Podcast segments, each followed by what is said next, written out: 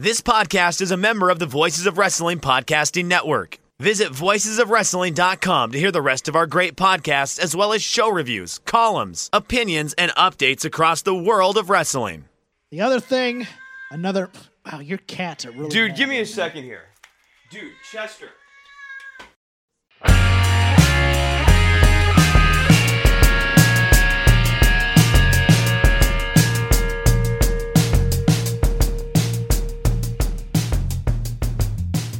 MyBookie presents Shake Them Ropes. Use code ROPES. Get double your deposit up to $1,000. Also, we're sponsored this week by Keeps. More about both later. Jeff Hawkins, Chris Novembrino. Uh, Chris, you were a guitar guy. We are a guitar guy. Where did that come Yeah, from? a, a lot of people they call me a guitar guy. Uh, we're, we're both kind of music nerds here. So, uh, death of a guitar icon, Eddie Van Halen passing away from cancer. I am, I'm a fan of both the David Lee Roth and Sammy Hagar incarnations of, of, of Van Halen. Where I sour on Van Halen is just knowing all the band uh inter arguments and I always thought Mike Anthony was done dirty by the Van Halen brothers to get Wolfgang into the band. Uh but you can't deny Eddie Van Halen is a damn trailblazer on the guitar.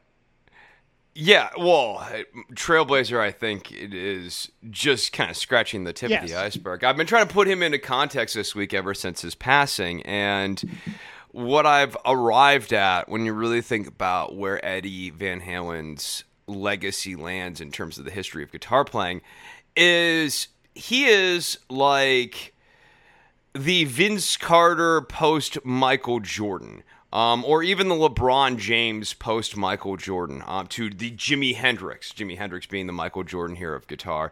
Uh, totally different game, but an important figure in his own right uh, on the same level as Jimi Hendrix because of new and different techniques that he was introducing. Lots of whammy bar stuff, which obviously was a signature part of Hendrix's playing, but uh, what Eddie was doing was really taking that to a completely different level. And in addition to that, uh, obviously two finger tapping, which he didn't invent, um, and he kind of introduced to American rock music at around the same time as Frank Zappa. But everyone associates two finger tapping with Eddie Van Halen, and every guitar player I've ever seen who is doing two finger tapping when they get the guitar, um, they do Eddie Van Halen solos like Eruption, and they don't play stuff from Zappa. No knock on Zappa here, but Eddie's the guy who put it on the map for people. Um, is Eddie the one who always turned his back so you couldn't see his technique? If Uh, someone no, was trying to no, watch no, him? he, no, he didn't turn his back like that. No. Okay. I, thought I, I Um, thought I remember Oh, hearing a story about I. I, I know who you're referring to, but it's definitely it's not Eddie. Eddie was Eddie's freewheeling. You know, he's like throwing up kicks and stuff. You know, his whole thing was a looseness, both on the stage, but also in his playing. And like that's the other thing I, I've been kind of thinking about in terms of his legacy is you have a thousand imitations of Eddie Van Halen all through the 1980s. Mm-hmm. all, all right? the hair bands, all the hair bands were, Every were single Eddie Van one. Halen. Yeah, pretty much. tremolo picking, wow, we, we, we, we, whammy bar sort of dives and stuff, but they never had the looseness and the freewheeling and flowing water-like nature of Eddie's playing. He Um, really my make favorites. it sound like he could make it sound like a person as well. Oh yeah, was he was he was he loose. great he had yeah. feel, man. Yeah, like listen to uh, Sinner's Swing, which is probably my favorite uh, cut of his in terms of riffing. It's got a great solo, but it's it's got the shuffle thing going. It's a it's a swung heavy riff, and it is kind of so devilishly tricky to pull off in a way that the no knock on James Hetfield being able to go chugga chugga chugga chugga chugga really fast mm-hmm. is an art in and of itself, but. Van Halen just brought so many different things to the table. And then here's the other thing too, dude. So I'm teaching lessons this week, um, and I'm teaching some of my students how to use their amps. You know, they've got their first amps. Well, one of the amps, uh, the Boss Katana, actually has a setting called Brown on it, which is modeled after Eddie Van Halen's tone that he was getting out of amplifiers in the late 70s, early 80s, uh, the brown tone. Um, yeah, like that's how big uh, and, and, how kind of influential he was. Um, and the last point I have on this is in terms of guitar making. Um, we think of him as a guitar player. Uh, it, he is important in terms of guitar sound, uh, bringing in effects like flangers and phasers into the mix um, all over the place, really changing sound. But he was also a, a really good builder of instruments. And he made the Frankenstrat, the kind of parts caster, taking different parts of different instruments and putting them together and trying different combinations and stuff. He made that cool to do, and he was also very good at doing it. And a lot of guitar makers took note. So, like, no, we like lost a real legend this week at the age of 65. And I know you feel like Mike Anthony was done dirty by Eddie Van Halen. I'm not arguing that. I just like the thing that I've been really touched by in kind of like thinking about Eddie this week is how committed both Eddie and Valerie are to their son Oh, Wolfgang, and, Oh, and yeah, like how the love just oozes. I mean, Eddie's signature model of guitar that he made, the first one, named it Wolfgang. He named it after his son. It's not the Eddie Van Halen signature edition. It's called the Wolfgang after his son. Like that's some powerful stuff, dude. Uh, it, not perfect due by any stretch, but uh, love for his son is pure and true, and a hell of a musician. One hell of a musician. Get a little personal one for me. Uh, R.I.P. to one hit wonder Johnny Nash, who got a hit. I for some reason I was raised on AM Gold radio on long car trips up and down the East Coast because we didn't fly because that was a luxury at the time.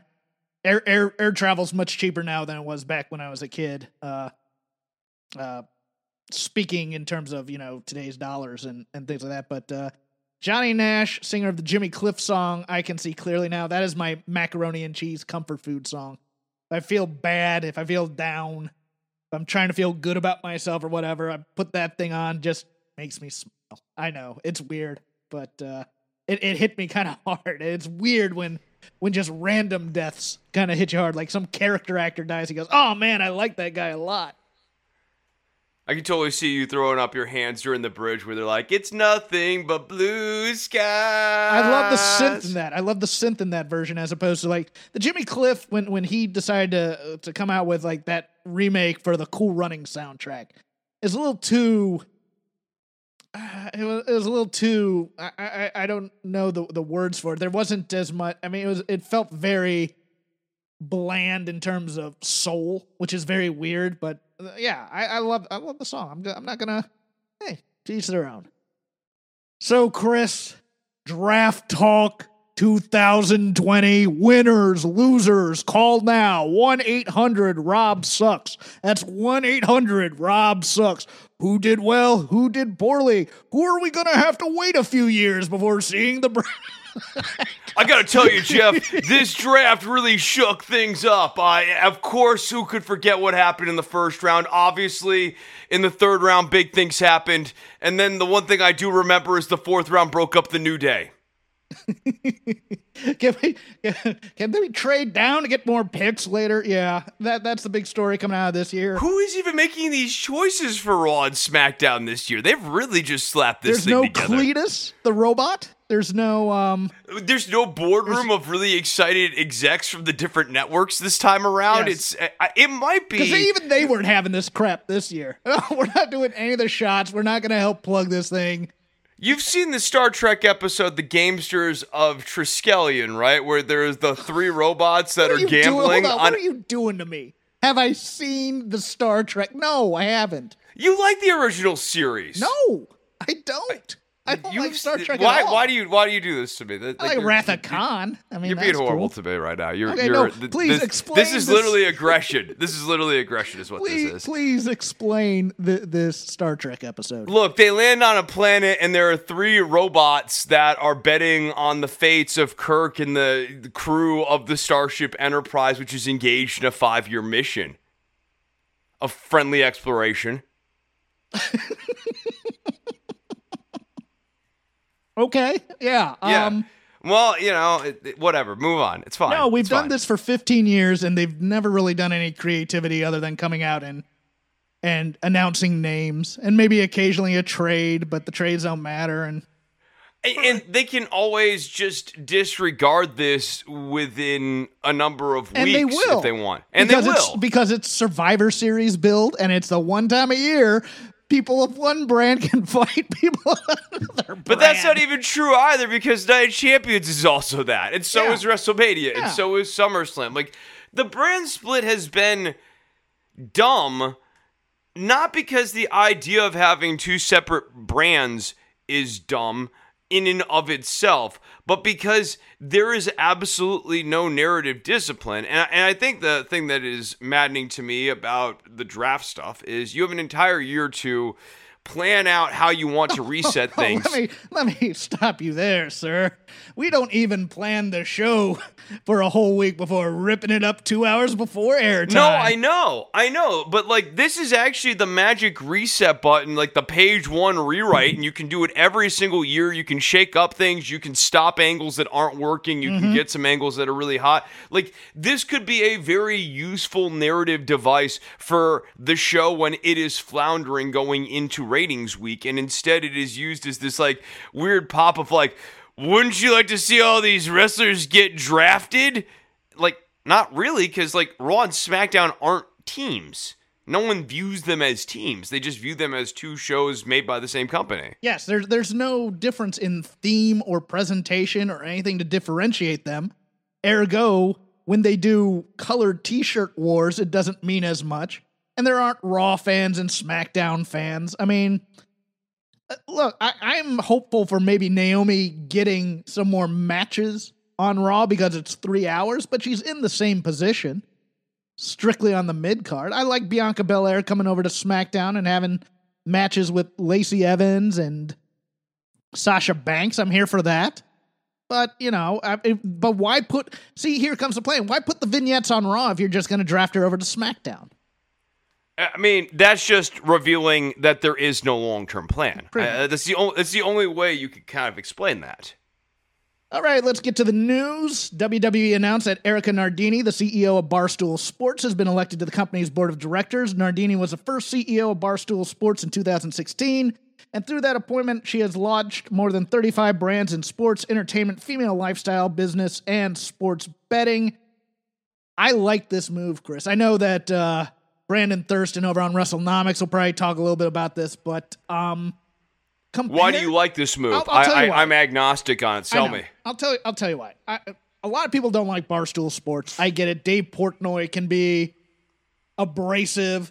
A lot of their dude bro shows are a little bit, you know, sexist or or what have you. It's crude humor. It's jock humor. It's what it's what Colin Cowherd wants to be. Let's there's a bit way. of like uh, the man show energy going on from what i've seen But in the past, WWE has been culling to their board of directors from the business world and, you know, Etsy. And yes, they're good at branding and they're good at marketing, but they really haven't had input into popular culture or sports culture. Or, I mean, they, they, they'll hire the occasional person from ESPN or somebody worked with a volleyball league or whatever. But this is really the first kind of hire in a long time for me. Now, now she's only on the board of directors. She's not running the show or anything, but she does have say, and she has knowledge of building a popular sports brand that is currently popular, not popular 20 years ago, but currently popular with the ever, ever wanted 18 to 39 year old male demographic. i know i know what they call that i know what they call that What do they call that? they call it the demo In a drink, I almost electrocuted myself. Thank you for that, Chris. Thank you for that insight, Chris Novembrino, on top of things. But yeah, no, she- I am electric. It's true. I mean, she knows marketing and sports, and she knows sports culture. So if they go to her for advice, I think it's a great idea. Now she could just be. This could just be a ceremonial position where she's just making money off of stock, and you know that's fine too. I will never knock the hustle, but overall, I kind of like this this hire. All right. I mean, I, I think, look, anytime they could get some people who are younger, who are a little bit more connected to That where too. culture, She's yeah, culture is today. I, I young. think that's a big, it's a benefit. No, I, I think I, it's a good thing. Um, so no, I, I, well, I mean, we'll see what happens, and we'll see how much say so she has. I don't want to like.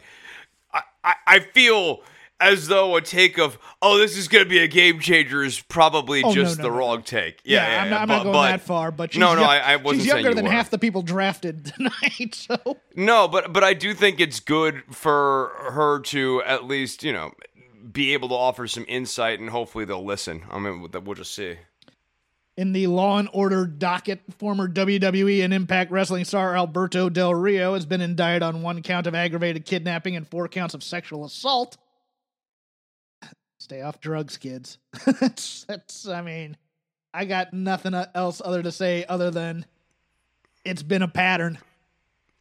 Yeah, no, I, I mean this is who Alberto Del Rio is, man. Um, or uh, what Alberto El Patron. Uh, this is who Alberto is. This is what he does. Um, and it's uh, I was gonna say it's unfortunate, but like. I liked him when he was in WWE. I, I, I wouldn't say I ever reached, you know, like deep love. I, I've seen him have like very good matches, um, very good to upwards of great matches. Oh, you uh, have? along the- Because I haven't. I've, I've, I've only seen like one match that really blew my socks off. Everything else was pattern. I, I feel as though I saw one or two in Lucha Underground that I really liked. Okay, yeah, I could. Yeah. Yeah. Lucha Underground, you had to try. Yes. Right. No. So I, I mean, like, I, I in WWE, I, I can't say that I was in love with him or anything like that. But uh, yeah. No, I, I've seen him have a few good matches, but he's never been my jam.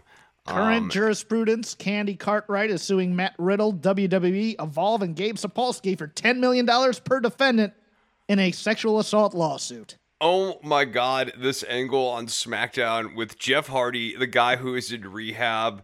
Matt Riddle, the guy who's got this going on, and Lars Sullivan. And they're I- talking. And they're talking about Miz going to court.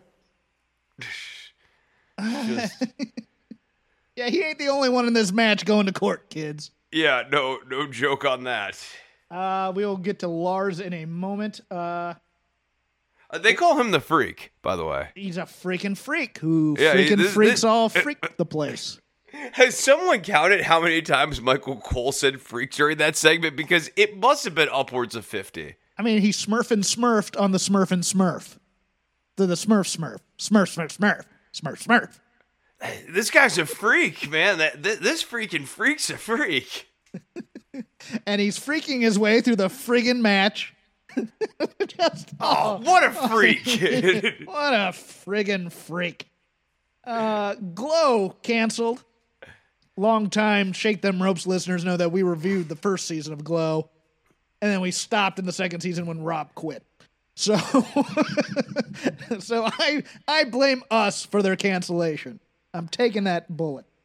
I think it's too bad because I do think that there's an audience for this show, but I think, you know, like, look, uh, companies have production constraints because of the pandemic. Um, and, you know, the, they're just shows that if they're right on the margin right now, you kind of end up on the wrong side of the margin. Well, here's here's the tragedy of this because I actually watched uh, the the show in its entirety. Season three was all table setting for season four, which would have been the final season, and Oh, so it was basically nothing but setting things up for the next year. That's all it was, and now they can't pay it off.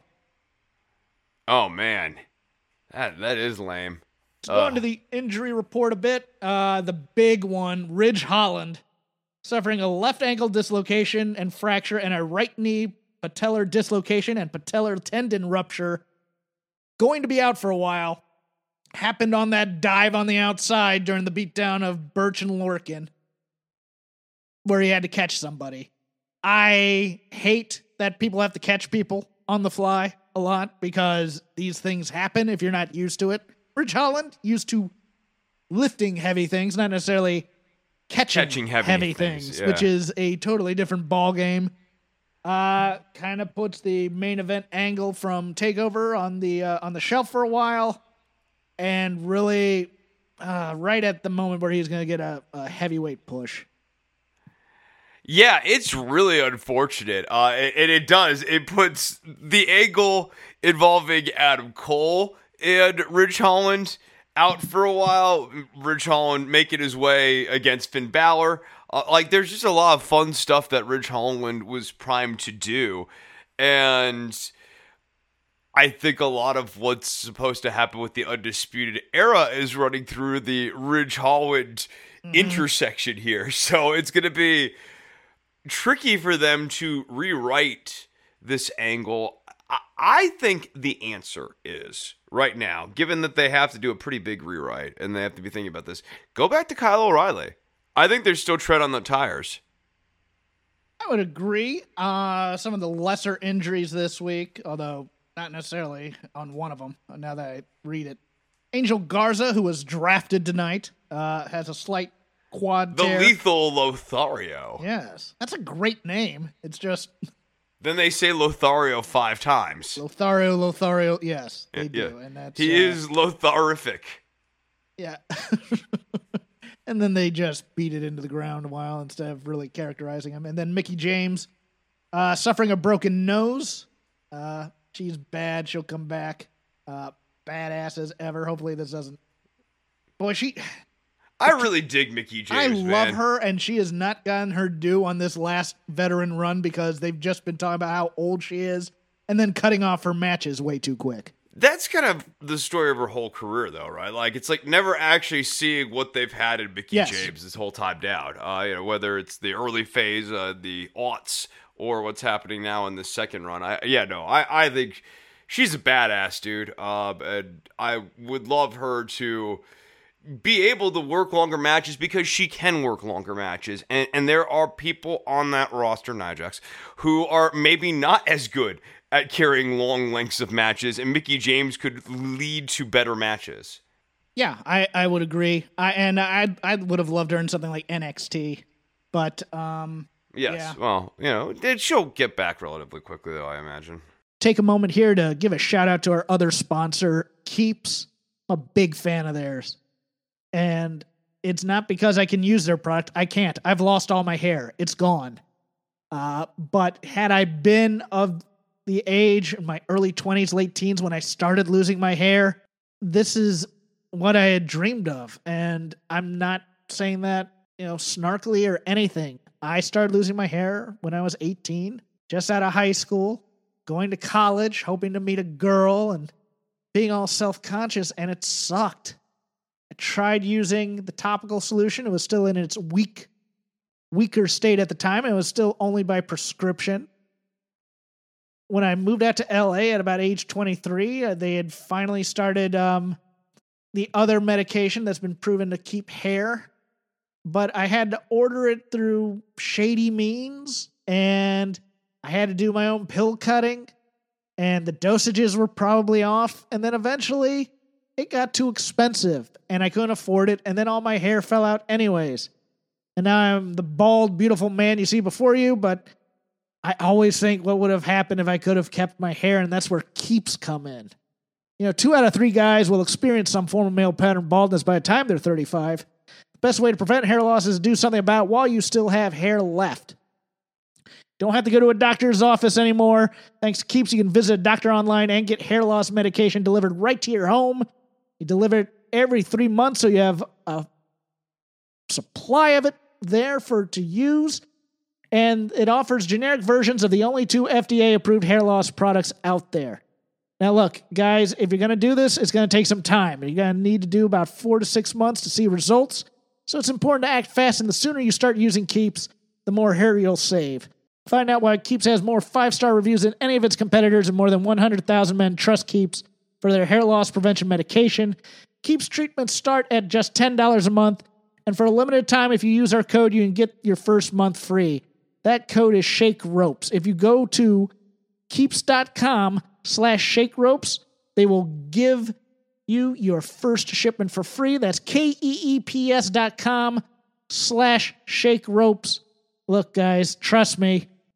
Once again, if you're ready to take action and prevent hair loss, go to keeps.com slash shake ropes. Receive your first month of treatment for free. That's K-E-E-P-S dot com slash shake ropes. And we thank Keeps for sponsoring Shake Them Ropes this week.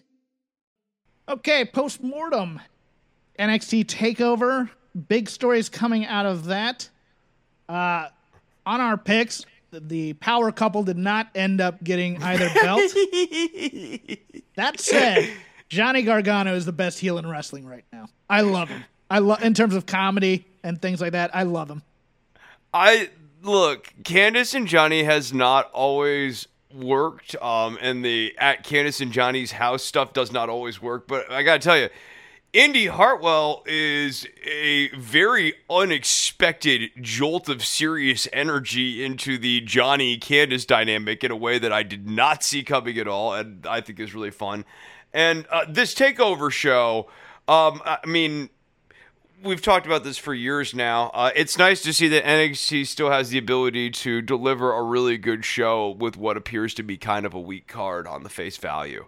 Um, and this show was really fun. Yeah, I, I thought so too. I, I loved Gargano's reaction to Io Shirai's kick out after the belt shot. That was just fantastic. I, I, I was afraid that the Undisputed Era would come in for more chicanery because two matches with chicanery is is too much usually for NXT takeovers. Um, but that uh, that Finn Balor Kyle O'Reilly match was uh, was a manly manly match with broken jaws and punches to the mouth that connected.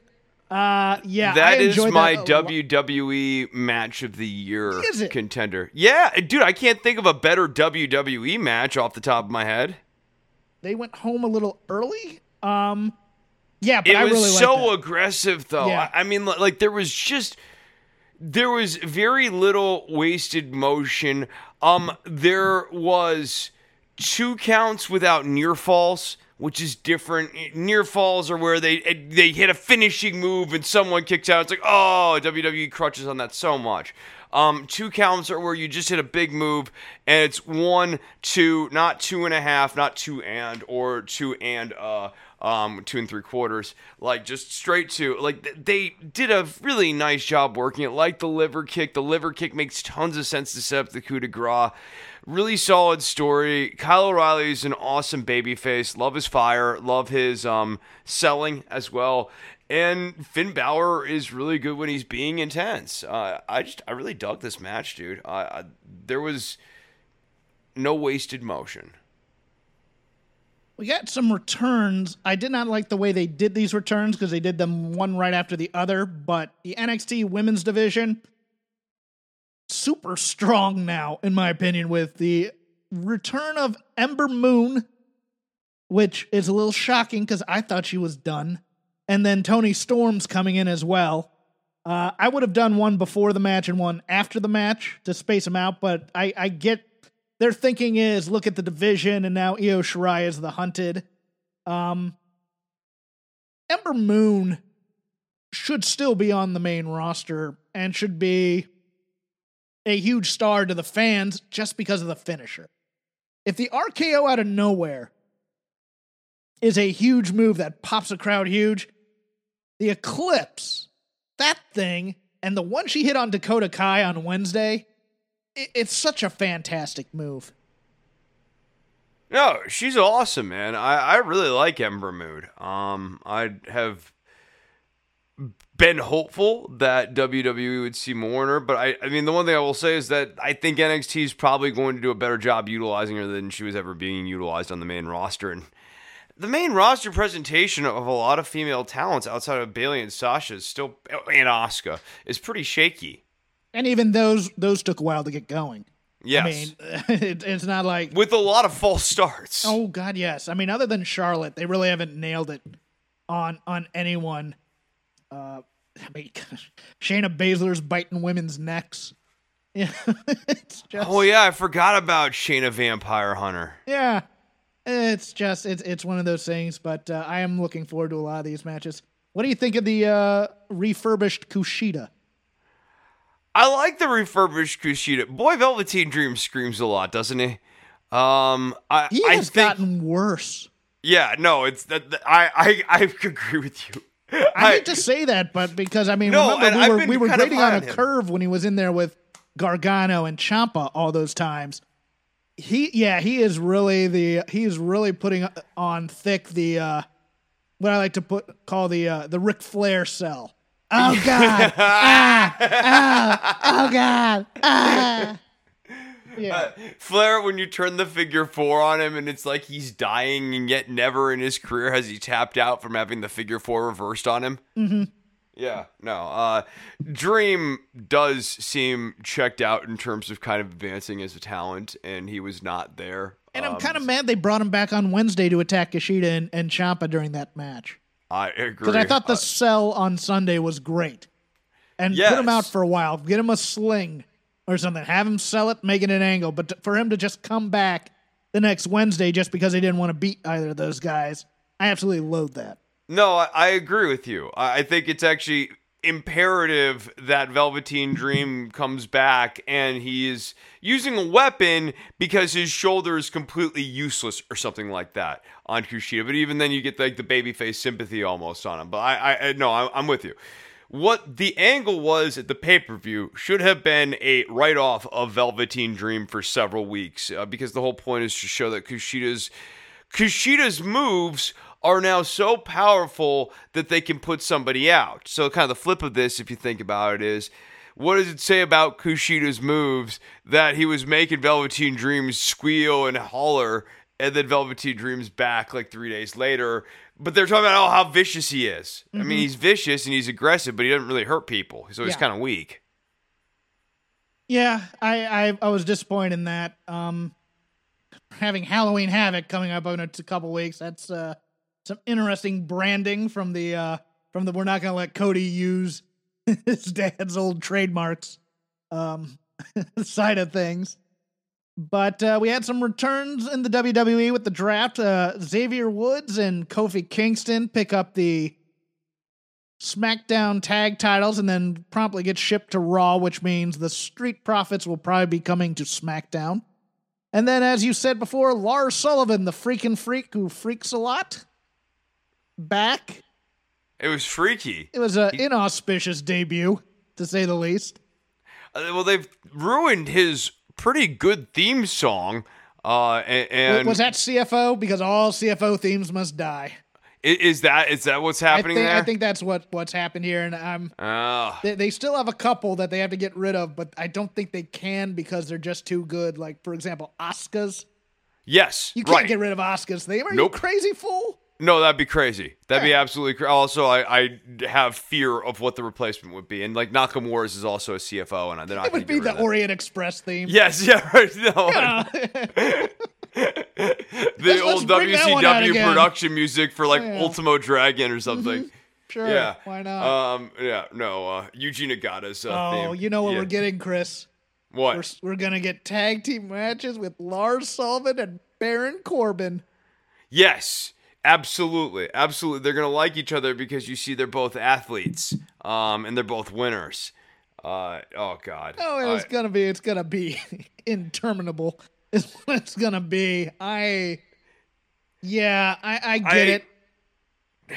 I mean, but like Baron Corbin. Okay, I, I don't. When we're talking about why this is interminable, I just I want it to be clear. It's not because Baron Corbin's a horrible person or anything No. like that. It, it it's just like his matches. You won't talk The about scripting formulaic? of those promos is gonna be the most dreadful thing about yes, this. his you know With his him, promos with him are wearing dr- his little crown and his Yes. scepter, talking to the freaking freak who freaks a lot. Yeah, it- I, I don't know if we're gonna get smart Lars Sullivan again too. If he's gonna be a brain freak as well with the super brain, who brains really hard with the super freaky brain. Um, I, and and if we get that, then he'll be like, "I'm very smart, Baron Cor or King Corbin," and Corbin's like, "Yes, I am royalty." Yeah, no, it's gonna I be want great. the Nick Bockwinkel freak. I'm I'm Uh, here for that. I he that wasn't was- good as that though, and he wasn't. He true. wasn't Nick Bockwinkel when he was doing that. And, and then, of course, true. on the other side of the aisle here, we have uh, the fabulous Matt Riddle, and then also Jeff Hardy, who makes up words. Oh, Matt Riddle's gonna be the first guy to lose to this freak one on one. This freaking freak. The freaking freak who freaks What? lot. Yeah. Uh, no, I mean, I think Jeff Hardy is going to be the first one to lose to the freaking freak. Oh no no no no. Har- Riddle has to lose because Hardy's the star. This this kid, this Jeff Hardy, he's got a lot of tread left He's a on his good young tires, up and friend. comer. Yeah, young up and comer. Spirit. Yeah. Yeah. You know. It's like Carlos Colon when he entered the uh, Royal Rumble in 1992 or whatever. Oh, you know what I can't wait for? I can't wait for the four way promo between the freaking freak who freaks a lot, Baron Corbin in Yep. his king outfit, Yep. and the Mysterio family. because they Oh. got drafted to SmackDown as well. And that is going to be some community theater for the ages. That is going to be that is going to be cable access theater right there. King Corbin, the era of your tyranny is about to come to an end. I am Line. looking forward to this. I just, I just, I can't. And Seth Rollins is going to be involved in it. Rey What's it- Mysterio, you may think that you're a legend, but you're not going to be a legend after tonight. Seth Rollins. yeah, no, it's going to be like a bad episode of Batman Wait, okay, he's the Monday Night Messiah. On Fridays. Is is he gonna be like the Friday? uh, They're not gonna do like like they can't like Friday Night Pharaoh, which would be kind of cool to be honest with you. Now that I think about, it. but he's just gonna be the Friday Night Messiah now, right? They're just gonna go plain on that. Yeah, yeah, no, it's just going to be Friday Night Messiah. Oh, Chris, I, I I have some breaking news here. Breaking news. Um, in the Voices of Wrestling draft, you've been drafted to Music of the Mat. oh, okay. So, uh, So what does that mean for pack for the your crap and brands? get out. Oh, Is, is- Uh. did you get anything back in this draft? How, how does this work? I think I I think I get uh I think I get one of Joe Lanza's stepkids. I think that's what I get in the deal. Ah, jeez. Oh boy. Uh, so Well, I'm draft, happy for you. draft night one. That joke didn't work. draft night one done. Most of the people who moved were already moved, such as Mandy Rose and Dana Brooke. Um, again, Naomi might get some more screen time. AJ Styles moved back to Raw so he could watch his kids' football games on Friday. Now that Paul Heyman's not there anymore, you know, it, we'll see what happens. It's just rearranging the mid card, and that's all it ever is. Yeah, I just it's hard to have real thoughts about a draft when you know that they could change this at any point and will change this in the dis- not so distant future. For the future, we did get a third Hell in a Cell match as Sasha Banks allegedly has uh, power of attorney to make matches. Uh, we're going to get Aunt Pam and Sasha as, as the third match because uh, Roman and Jey are an I Quit match. Jey A Hell in the Cell I Jey, quit match. Jey smiling throughout that promo. Oh, what? Stop that. Uh, uh, It looks Or- like they put together some sort of uh, episode of uh, oh god, what's uh, their show called? Like the WWE Network show. They did like uh, the biography, kayfabe biography thing. Uh, like the 24 hours. or yeah, twenty four or whatever. Like they did that for Jey The Uso. day of. Yeah, and that seems to be kind of the notes that we'd like them to hit. But on SmackDown itself, what's in actual canon, I mean, yeah, Jey Uso still comes off as like a twit uh, who doesn't get the gravity of fighting your kin in an I Quit match. In hell. Yes, particularly once Roman says, "I'm going to punish you after you quit." The the match itself and me getting you to the point of submission is not going to be the punishment. After you get punished to that point, there will be more punishment. That said, Roman's promo pretty damn good. Oh no, it's I want- fantastic. I want you to call your shot because I liked your idea of how the of, of what happens in this match. So I think at some point, Jimmy comes down. He tries to help out Jey because Jey's in trouble. And Roman grabs Jimmy and starts hurting Jimmy, who is still, I think, uh, is he real life injured or kayfabe injured? Real life I mean, he's- injured. He's real life injured, but he's they're also you know doing kayfabe injured, and Roman will threaten to injure Jimmy further, um, and that will be the thing that makes Jey quit. I like Um, that idea because it, yeah. it's it's the reverse of what happened at Night of Champions or Clash of Champions.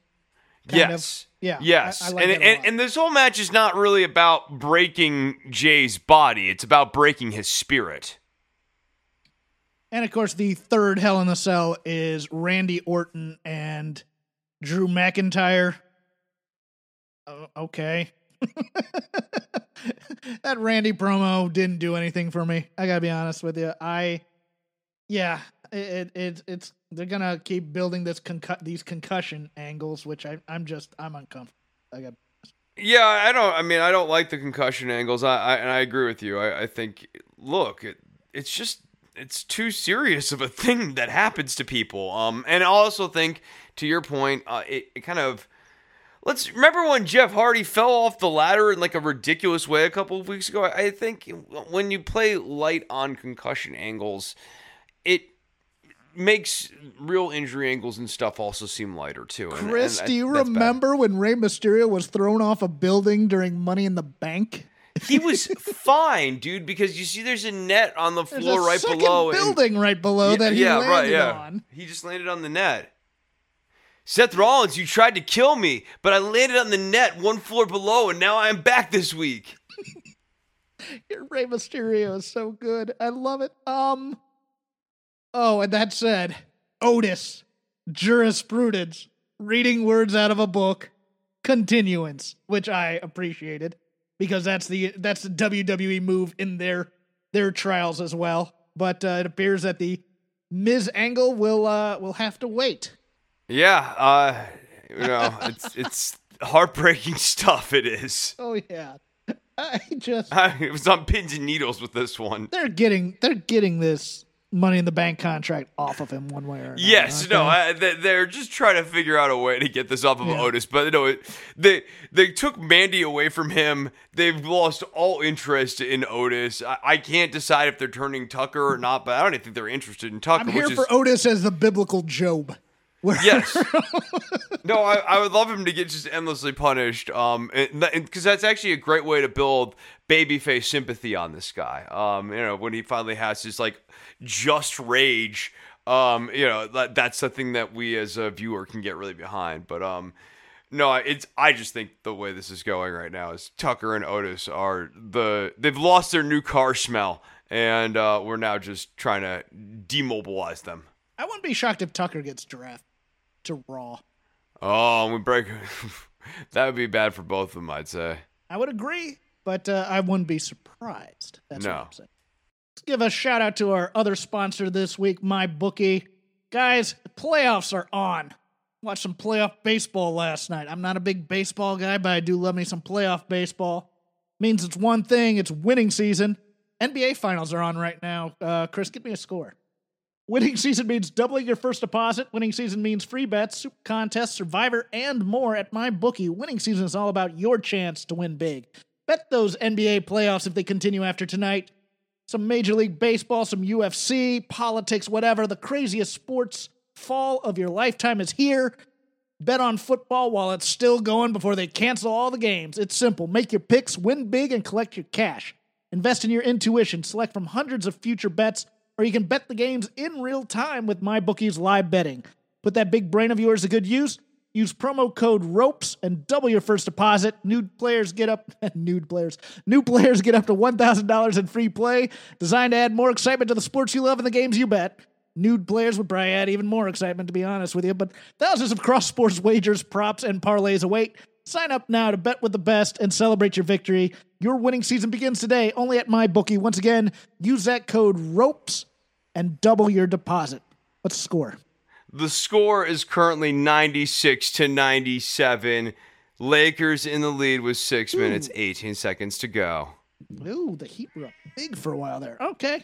Uh, so Chris can do some live betting with uh, MyBookie as we continue. Chris, I have I have decided in this political season that I would like to start a campaign, and, and I have found my issue after watching both NXT UK and AEW and NXT and Raw and SmackDown.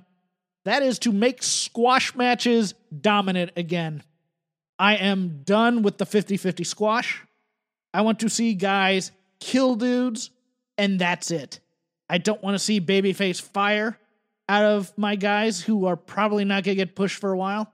I just want to see bad men do bad things to pasty guys or small guys. That's all I want out of a squash match. And I can't get it, Chris. I Uh, can't get it. the two it. biggest offenders to me are on AEW Dynamite and NXT UK, though. They, they just love the overly long squash match. Yes, and I don't understand. Jack Starz is there to die for my entertainment. And yes. have- and- and Un- the week- unless you are pushing him in the immediate and you, you know, like you've got a clear thing to do with him. This guy is, is here to lose right now. Un- unless you're building the story of the kid who keeps getting close and then finally wins, I don't want to see him coming close. I don't want to see him getting heat on uh, on on Saxon Huxley after Huxley had that manly rebirth against Walter. Smacking, Oh, but but let's let's talk about whatever the hell it is that Saxon Huxley was doing throughout that match. I will not call him. I will not call him by the derivative. I will not. He's he's doing Brody. Rush. He's Yeah. doing Brody, and I'm. You know what? I or or John Nord, if you want to go that far, but they're trying something with him, and it's far better than the book gimmick. And it's No, it's be- better than the book. Uh, it's not Joseph Connor. I was about to say he's doing I Am Worthy. That's Joseph Conners, and Conners is still doing that. No, he's a Uh, brute. He's a brute, and that's what they're gonna go with now. The, that he's gone. Here's my other problem though with the Saxon Huxley as a brute thing. Is it this only really works if he's having matches against guys the size of Jack Starz every week, and there's not enough Jack Starz in this division other than like Flash Morgan Webster and uh, Mark Andrews. Well, that and also waiting for the bell to start a match. I just want him to come in and start killing the guy. Don't- but don't- as he moves up the card, I, the Saxon Huxley as big brute, I think it just kind of like when he gets in against Pete Dunne. I don't think it's going to have the same panache. Well, there was the one on NXT also with uh, Ruff, who, God love him, he tried to do that acrobatic stuff before getting killed. I I think they see something sort of with Ruff. That's fine. Keep him off TV then. I don't want but to see I, I, I will also say, yeah, no, I, I want him there when they're ready. Um, he also reminds me a lot of Lio Rush, but I think I like Lio Rush's act a little bit more. yes, I think Lio Rush has a lot more polish Yeah. than than Ruff, and that's fine. It's a learning process. I get that, but I don't want to see Ruff losing week after week after week, and then then like uh, Tehuti Miles getting you know a new name, but we all know, hey, it's that guy that's been losing week after week that we've been seeing. It's just now he has a new name. Yes. That's all. That's all. That's all I asked for. I cannot remember his new name right now. I remember? Tehuti Miles more. Yeah, Adonis. That's right. yeah, and and I liked that promo during uh. That's the oh, that's the thing we forgot in our takeover. I liked, I loved, loved, loved, loved, loved the get up of um, uh, Santos Escobar coming out. Yeah, His, no, his entrance gear with with the sombrero and the mask. He he just looked like a damn star to me, and I love that. And I love the match with Swerve Scott. I thought that was a great, great match. Escobar, I, like I've been a huge fan of him since he was in Lucha Underground. I don't like love the Legado uh, del Fantasma, but I, I no, am. I don't like him having flunkies, and I don't like the interference all the time. Yes, yes, it's it's like a watered down version of a Lucha Underground faction. yeah, And- I, I would and- agree. yeah. Or, or just any faction. Like WWE does their factions so poorly because it's always a couple of red shirts that are supposed to get the rub and the star. All that Escobar needs to be right now is Man of a Thousand Holds Dean Malenko in WCW. Just Yeah. winning and being a heel, but like not being necessarily like a over the top heel, just winning and not ever playing to the fans and always going against baby faces and he's always the guy you want to see lose and he's always the guy who wins frustratingly. Yeah, the the Adonis promo though was pretty good uh, after that. So, I, I, you know, I'm I'm here for them building new guys. I, I just hope you know they they do right by them. Uh, we were talking squash matches, but uh, I don't want to go into that again. Uh, what what do you think of this Killian Dain, Drake Maverick thing? Oh god, I mean, I, you love the theme song. Drake Maverick is just a fun, likable guy. Killian Dain, similarly, a fun, likable guy.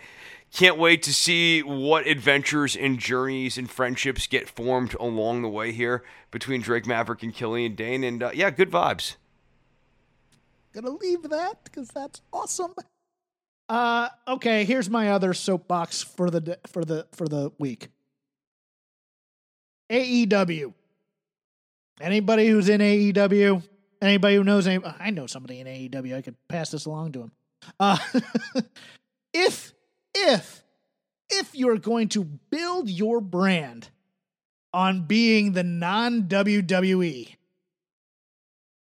then you gotta do the things that WWE does poorly well, as opposed to parodying them. What am I talking about? Well, let's take a look at a couple of things from this week. The Young Bucks watching the TV in the most ridiculous angle ever. I get it. I get that you want to mock WWE here, but here's what this does. If you're not doing it the correct way, it does not give you the leeway when you do something stupid, which W which they have done. Remember which they do at the tail end of that show. Yeah. It doesn't give you it doesn't give you the excuse or or the it doesn't give you the capital to then when you have to go into camp, which pro wrestling has to do from time to time, it doesn't give you the forgiveness anymore, is what it does. It, it, it just, it like that, the, the ending angle, which was just straight out of Festival of Friendship, and I get they're doing the comment, it, you know, the homage to it. I get that. But then also, why were we so excited for FTR to come into AEW, Chris? We were excited for them to come into AEW because they'd be finally having serious matches and serious angles. And the idea was that AEW was a place where it was not going to be devoid of humor and a joyless watch or anything like that, but it was going to be more serious. And, like, just to kind of add to your point here, dude, uh, you know, if you're gonna go after camp, that's fine. You end the episode though with credits, Saturday Night Live style, and a giant COVID party in the ring, everyone waving and stuff. To just reach for a Saturday Night Live gimmick. Yeah, the the hot dogs. Look, I don't mind if it's gonna be the snarky baby faces against the uber serious heels in FTR. But that best friend segment made me mad because it's just straight out of what FTR I thought was escaping from. Yeah, the weenies thing. And, and, to your point too, they've also referenced the goofy outfits that FTR was supposed mm-hmm. to wear, was going to have to wear in WWE. The the other part of like the over the shoulder stuff that Matt Jackson's doing is one: is he supposed to be a heel or not? If he's supposed to be a heel, then him doing a joke that we find funny is sort of undermine that. Two, in order to understand that joke, you have to watch the other company. Um, and they make so many references that don't work if you're not steeped in WWE's canon, in WWE's mm-hmm. world. And the whole point of watching AEW is to get something different. Like, and the thing I liked about Lucha Underground in its good era is that Lucha Underground wasn't constantly referencing WWE. All I mean, there there were some along the way here for sure. I, I, I, I undoubtedly, I, they're not coming right to top of mind, but I'm sure there were. But it wasn't doing it on a regular basis the way AEW does. Things I really liked in AEW this week. I loved the TH2 versus FTR match for what it was. I thought uh, Jack Evans kind of playing more acrobatic Ricky Morton was kind of fun to watch. Yes, wounded animal Jack Evans like try to defend the limb and still go on the offensive and stuff. Like no, he he was really good as the baby face in peril. Uh, Here's an I, idea though, Jim Ross. Don't bury them as they're coming out. Wow, they've been on dark a lot. Well, here's an idea. Don't bury them. Jim Ross is sort of an evergreen comment about oh, Jim yeah. Ross on commentary with, with, these days. With the, uh, with the Naked Gun broadcast booth with 20 people in it at the same time. Come on, guys. It, it's time for Ross to go. Stop this. It's killing. Uh, yeah, I, I didn't appreciate that. Excalibur came in with the save with the uh, with the win streak thing. I, yeah, I, but I enjoyed this match for what was. I like and again, I, I like the gimmick that FTR is going to defend against babyface or heel in this 20 minute challenge thing. Yeah, no, I, I, mean, I mean, it makes sense, especially if you're trying to establish them as the top heels and, and as the people that everyone hates. Like, it, they need to be the heels that even the other heels hate. The other thing that I really liked in AEW this week, uh, again, the guy who tickles my needs in professional wrestling as usual. Cody Rhodes and that dog collar match. That thing was manly as hell too. I loved it. I loved the blood. I loved it was vicious. I would have liked a little bit more build for it to be kind of a blood feud, maybe for the anniversary show, but I understand why they did it now. But, why did they do it now? Uh, enlighten me, because it did feel rushed to me. Um, to, to hype the Orange Cassidy versus Cody match for next week, pretty much, and build up Cody as as as something. I think they may actually belt Orange Cassidy next week. Oh, and have Cody. Oh, okay. All right. That's interesting. That's interesting. I thought it was a little too quick to close the circuit on the Brody Cody storyline. I understand that. I, I think that's a. I think that's a good criticism. To be honest with you, I would much rather let this thing breathe a little more. Um, and I think the Dark Order as well has kind of lost momentum as it, a narrative idea. Well, John uh, Silver's a comedy guy. Yes, and, and it's no knock on Silver. I, I like. I just he's that was a casting character mistake, not from Silver, but just having someone who's like Brody's goober like that. They were much better when they were a bunch of like broken guys who were kind of like molded together and more powerful in, in a pack. Yeah, as opposed to guys who really like chilies. Right. Yes. From FT from uh being the elite, things of that nature. Yeah, I, I get that. I uh but the match itself, I really enjoyed. It was very. I liked bringing Greg Valentine in to watch. I did not like cutting back to Greg Valentine during the watching, where he had to act concerned. But um, I'm I'm always here to see Greg. Uh, they I like their connections to history, and they and there are times, especially with Cody, where he wants to be connected to history. So I appreciated that. Yeah, no, I I, I liked this match. I I think that Dynamite is going to blood too often on a weekly basis Ooh. on the show. Okay. Continue, expound. Um, I, I just think that uh, you know they're they're using color just a little too often. It's not like uh, I'm like, oh god, this is too uh, it's too much. It's just I'm I'm expecting blood spots now, um, rather than going, oh, they, they did a blood spot.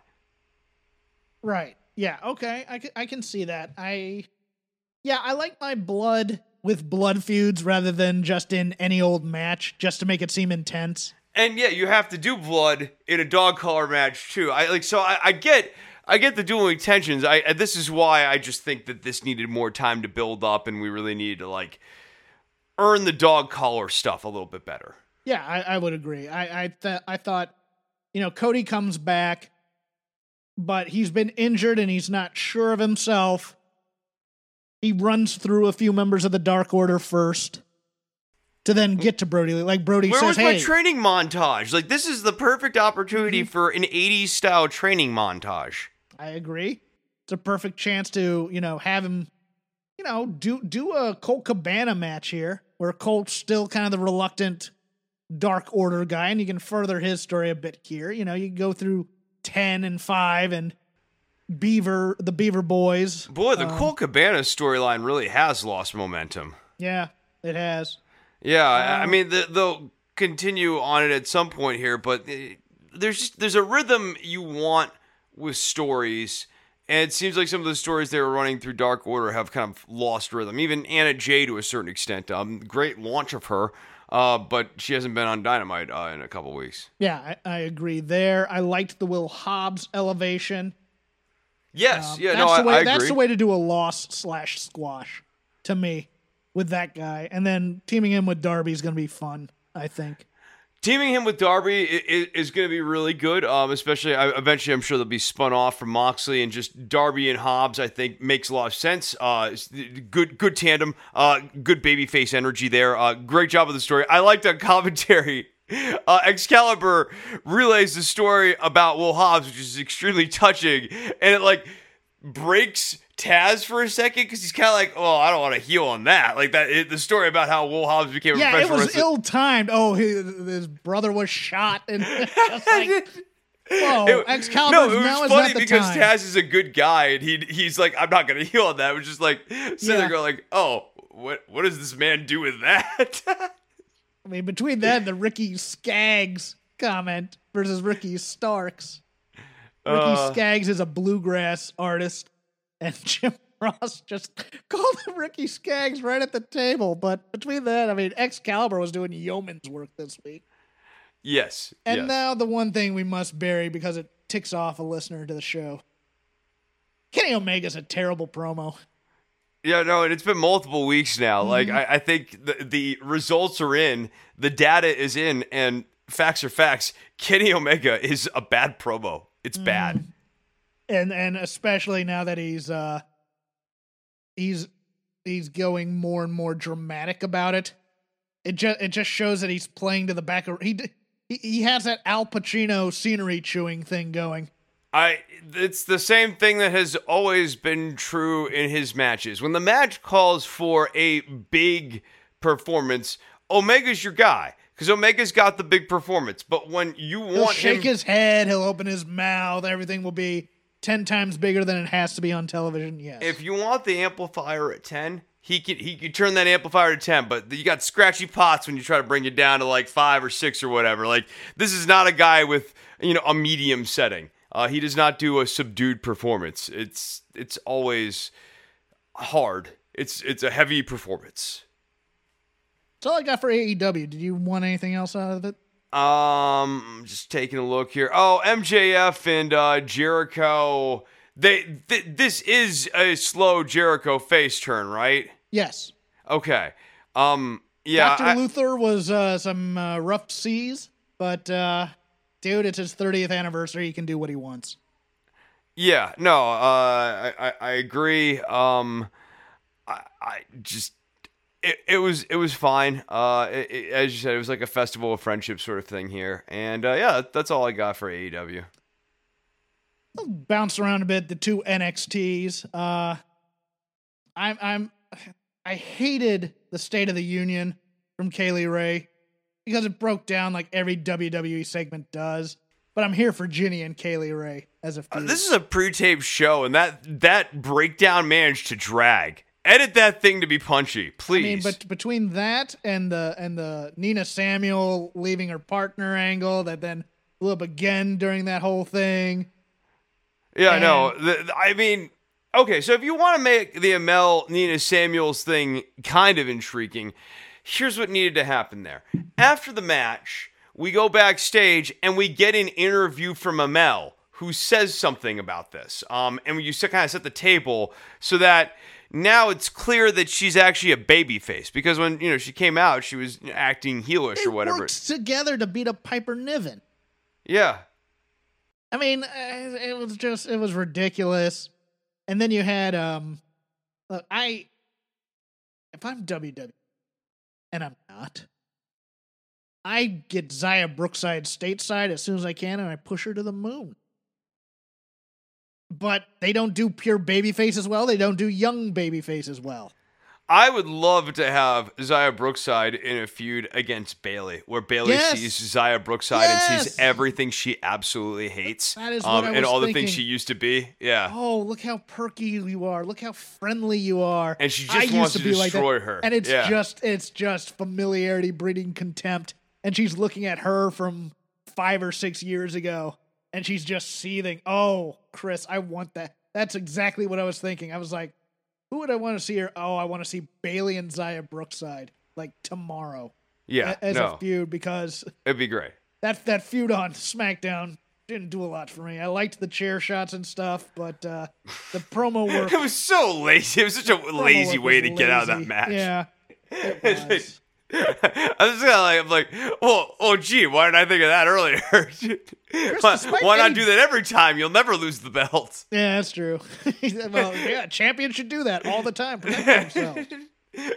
Um, I thought the rounds match uh, from the Heritage Cup was kind of fun. Like, Oh, it was I- fantastic. Yeah, I thought- like that I format. loved a. I think A-Kid and uh, and Flash Morgan Webster have great chemistry. I loved the slapping at the end.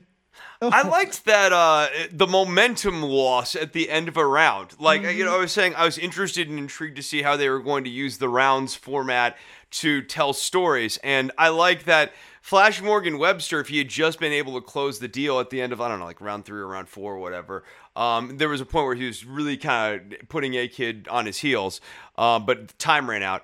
If Flash had been able to do, win it there, he would have won the match. But instead, he wasn't able to close the deal, um, and so he ended up losing the match. I, I like it was fun. It was a really cool match. We had another entry into the mystery of who is attacking Mark Andrews and Flash Morgan Webster. Yeah, What do you know? the hunt was on the scene again, Chris. yeah, but they weren't in suits this time, Jeff. So it could be anyone. Well, they did tease the Eddie Dennis appearance at the top of the stairs there, but uh, Oh, see, you are getting swerved. That this is all planned by Eddie. Oh, you it's know what? This pretty is deadly. It's pretty deadly. The Be? No, here's the deal, though. Here's the deal. Dennis is going to try to frame the hunt. That's what's going to happen here. If they did that, if they could pull that off, I'd I'd love it because the Indi Hartwell thing is clever as hell too. Oh, the Indi Hartwell thing. You know, a couple of weeks ago, you're like, "Did you watch the Battle Royal?" And I was like, "No, it's just a 15 minute time filler." And and the Indi Hartwell moment made me feel really stupid. I was like, "Wow, that, that- if I I wish I'd been kind of paying attention to this because this is a really nice little Easter egg thing." And like, I like Indi Hartwell. I think she's I think she's got something, at least in terms of characterization. I- she's I loved the TV because I just because just Johnny before what who's that who's that who'd who she ever beat? and then and then oh I thought it was absolutely brilliant to have a USB drive in the box that he could put in the TV and show Indi Hartwell highlighted during the battle royale as opposed to him just happening to notice Indi Hartwell in the battle royale. That was that's one of the smarter things WWE has done in a long, long time. No, and it's such an interesting piece of characterization too, because like it could be it, Hartwell could be any number of characters, right? Like she could be kind of like the crazy stalker person. She could be really just trying to like learn the Gargano way. Like th- there's just a number of different directions they could take this, and, and I'm with you. I, I loved when he's like, "Who'd she ever beat?" The answer, of course, to that Jeff is that she beat Shotzi Blackheart, which I love because Indi Hartwell like was screaming that out during matches and stuff. Um, I, I'm excited to see where this character twist is going. Yeah. Uh we went over Drake and and Killian. I Dexter Loomis. Okay. I did like the run in by uh Cameron Grimes. I uh, Cameron Grimes is my favorite mid card cocky delusional heel. The problem is you can't do delusional heel comedy and Gargano comedy and Drake Maverick comedy on the same show. No, and if one had to go, it would be obviously Drake Maverick. What a, just a complete misusage of both of these guys. Um, That is main roster bad comedy. It it with really is. Uh, it's not helping. It's not helping Drake Maverick at all. But it's not helping Killian Dain. Like, oh, he's got a heart after all. Oh, great, Drake Maverick's a dork. Okay. Yes, it's gonna, it's going to be weeks of Killian Dain killing Maverick and Maverick basically ragdolling for the pin after getting power bombed and all these other things, and then it turns out, well, I really like the toughness of the little guy. you know, Oh, I think we're already at that, but I still think their finishing move is going to be him power bombing Drake Maverick onto people. I'll tell you uh, the other thing uh, of the two NXT shows that that I thought was a little underappreciated that I, that I liked. I like, I really like the dichotomy of, um, the Walter crew. Can't remember the name right now. Are you talking about Imperium? Imperium, thank you. Okay. Imperium kind of being the white collar villains, and Gallus being the blue collar villains. I, I dig that. I, I think that's that's a good dynamic, and that's why I've always liked heel versus heel feuds, like when those two groups fight, because it's such a class system type thing that that goes underappreciated, especially especially for NXT UK, which can do that kind of thing. Yeah, no, I like it. I think it gives an interesting wrinkle to the Gallus firm uh, whenever they want to. I, I like want to call them the Gallus farm because it always sounds like the promos, but they're the Gallus firm. Uh, whenever they need to work as slight baby faces, you always have that blue collar thing to lean into, and I, I like that. Um, and kind of conversely too, if you ever need to slightly babyface Imperium, th- they're the guys who you know care about tradition and stuff in this in the sport of traditional wrestling. Yes. Yeah, yeah, you have you have ways of putting a wrinkle into both of these groups that is admirable as narratively necessary, and also a way of pulling that wrinkle out whenever you need to. like like Gallus are going to be the guys where if Imperium became way too powerful, they're going to turn and help the baby faces because it's like, hey, we're all in this together kind of thing. Where Imperium, Yeah, like with Ilya Dragunov. yeah. Um. Oh, I know the one thing we forgot when we we're talking about the main roster and also the news. Uh, the leader of Retribution has been revealed, Chris. Uh, Oh, and yeah. They've also lost a member of Retribution. Appears. Appears Mercedes Martinez is no longer a part of Retribution, which I find sad. But I'm also a little relieved because I don't think they could do two heel women in the stable correctly. I think they they are better off just with the one representative who's female and Mia Yim. But uh, Mer- Mercedes Martinez was Skull Crowbar, right? yeah, I I, oh, I think she was. She, That was her name? she was uh retaliation. I think Snake Motorcycle. snake Motor. Yeah. I think she belongs in a group like Retribution. She just, she's just so big and imposing. Uh, I don't. I know she would have been a great leader. It, it, it's weird to add in someone from the main roster. Um, n- never mind Ali, but when you have so many members in Retribution and so many people in Retribution who make sense as a leader character. Yeah, and she's been such a veteran. I don't want to see her back with Robert Stone and Aaliyah, please. I, I just I want to see her be a badass. I'd love to see her and Shayna be a team, to be honest with you. But yeah, Ali is the now the leader of Retribution, revealed. A lot of people doing the booking in their heads of the, the hacker angle being connected. Let's not go that far. I I am a little bit fascinated by the socio-political aspect of this. Um, mostly because you have in one angle a former cop, the African American stable, and the Antifa knockoff. Yeah, no, it's like a postmodern commentary on American politics that doesn't Well, it- actually make what- any yeah. sense. yeah, it- it's like a Hunter S. Thompson sort of postmodern wrestling angle acid trip on American politics. Um, it it's a strange, strange angle. Uh, I, And I don't think you can comment on it either because it just becomes too dicey from to. If you mention that Ali's a former police officer, right in and this that angle. like that this group is presented as antifa yes but in like the negative light of antifa as in like in almost a para domestic terrorist sort of group um like th- th- everything that they're fighting with the hurt business uh that ricochet and apollo are going to go and try to make nicey nice with them apparently next week i, I just all of this is weird uh Rosencrantz and Guildenstern are going to get killed again? yeah, no. Um, I was seeing on uh, Twitter, uh, and maybe this is just Twitter talk, but Ricochet was like, "Oh, I need to talk to Ali about this. I don't know that I agree with what Ali's doing." I'm like, "Yes, Geek. Geeks are going to get beaten down you again. nerd." Ricochet, uh, give him that high draft spot on Raw. Everybody, I, I saw some chatter about, oh, this means they're going to use him finally. No, no, it, No, it doesn't. It think doesn't Dana mean Brooke that at all. got drafted on TV because they're going to use her that much? No, it's just they're going to they're going to close that gap on the story type thing. They don't Oh. care about his 630 uh, senton at all. Like, like that. It, they're already over it. I, I, I love him. He's a great wrestler, but they're already over all this flash. Oh, and sporadically since since we've been all over the since I've been just disheveled in terms of actually having a rundown here. You think they're sending a message to Lana? No, I, I what, what leads you to believe that, Jeff? I, I don't know. Three weeks through a table. Th- this week's was really funny though, right? Like uh, I mean, they they really made it a point to be like, no, no, no, Lana goes through the table. Thank you for your loyalty. We know you, you know we're not gonna we're not gonna say anything about your husband going to work for the competition. We're just saying if you really loved us here in WWE, you'd let Nia Jax put you through the tape.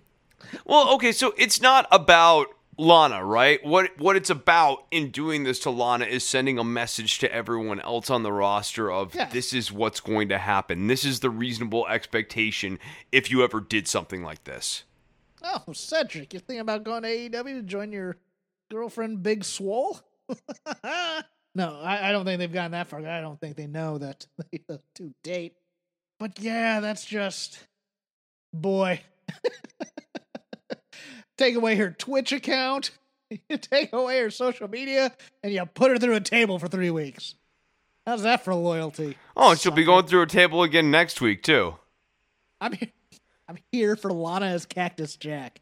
and being hardcore and coming down to the ring with a kendo stick and blue jeans and smoking a cigarette and popping a beer and coming out to Enter Sandman.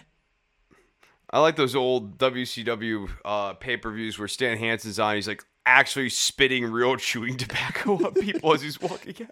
I'm here for Lana spitting chewing tobacco. Yeah, Yes, I want Lana yes. to be to be you know early to mid '90s hardcore legend. That's what I want. I, I'm kind of here for that, to be honest with you. It would just- be really funny if the, the end of this she turns the tables on Shayna and Nia and just goes hardcore on them and like at, least in that case Here we go. She gets pissed off. And she Yeah. goes to the back to Raw Underground and she starts breaking Marina Shafir and Jessamyn Duke's arms. And she starts slugging and she gets Babatunde in there and a camel clutch or something. Uh, it gets him to choke out too. And she becomes the baddest bitch on Raw. yeah she, I would have her tap out Strowman. Oh, there you go. That's Yeah. what I want. That's what I want. Yeah. Strowman loses to Roman next week on the season premiere. They both end up in Raw Underground, and Lana taps him out in under 30. That's Yeah. what I want. Yeah. Shoots the legs. Strowman goes down, doesn't know what hits him. Continue. Strowman doesn't know what hits him. He's looking left, he's looking right, he's reaching for the corner here. Lot grabs that arm and just puts on the Fujiwara armbar, one of the snuggest you've ever seen, and just breaks that arm. no one will ever say Lana shoots the leg. ever. Oh God. Oh, I needed that. Uh, I think we'll we'll end on that high note. I'm not high. Chris might be. yeah. yeah. We'd like to thank our sponsors, MyBookie. Use code ROPES, double your first deposit. Also, Keeps use code Shake Ropes, get your first order for free. It's politics season. I've made my platform. I want squashes to be dominant again. There's actually real politics going on. Chris is following them and doing a podcast about them. Yeah, if you want to catch my review of the first presidential debate, that's up at don'tworry.tv. But I also just put out today, so it's available as you're listening to this, over at don'tworry.tv on iTunes and on Stitcher, the Don't Worry About the Government podcast about the vice presidential debate. So I talk about Kamala Harris and Mike Pence, go in depth. I've got a whole bunch of clips and all that sort of jazz in there. If you didn't watch the debate, or if you want the debate to make a little bit more sense, I do find actually hearing it in clips and snippets, and I've found that to be a lot more useful than watching it as one straight product. So hopefully you will too over at don'tworry.tv. You can follow me at Crap Game 13. You can follow Chris at Chris Novembrino. You can just follow the show at Shake Them Ropes. We are part of the Voices of Wrestling Network at Voices Wrestling on Twitter. Lots of great shows to listen to. Please go to our sponsors. Have a great weekend. Joe Lanza can't trade me away.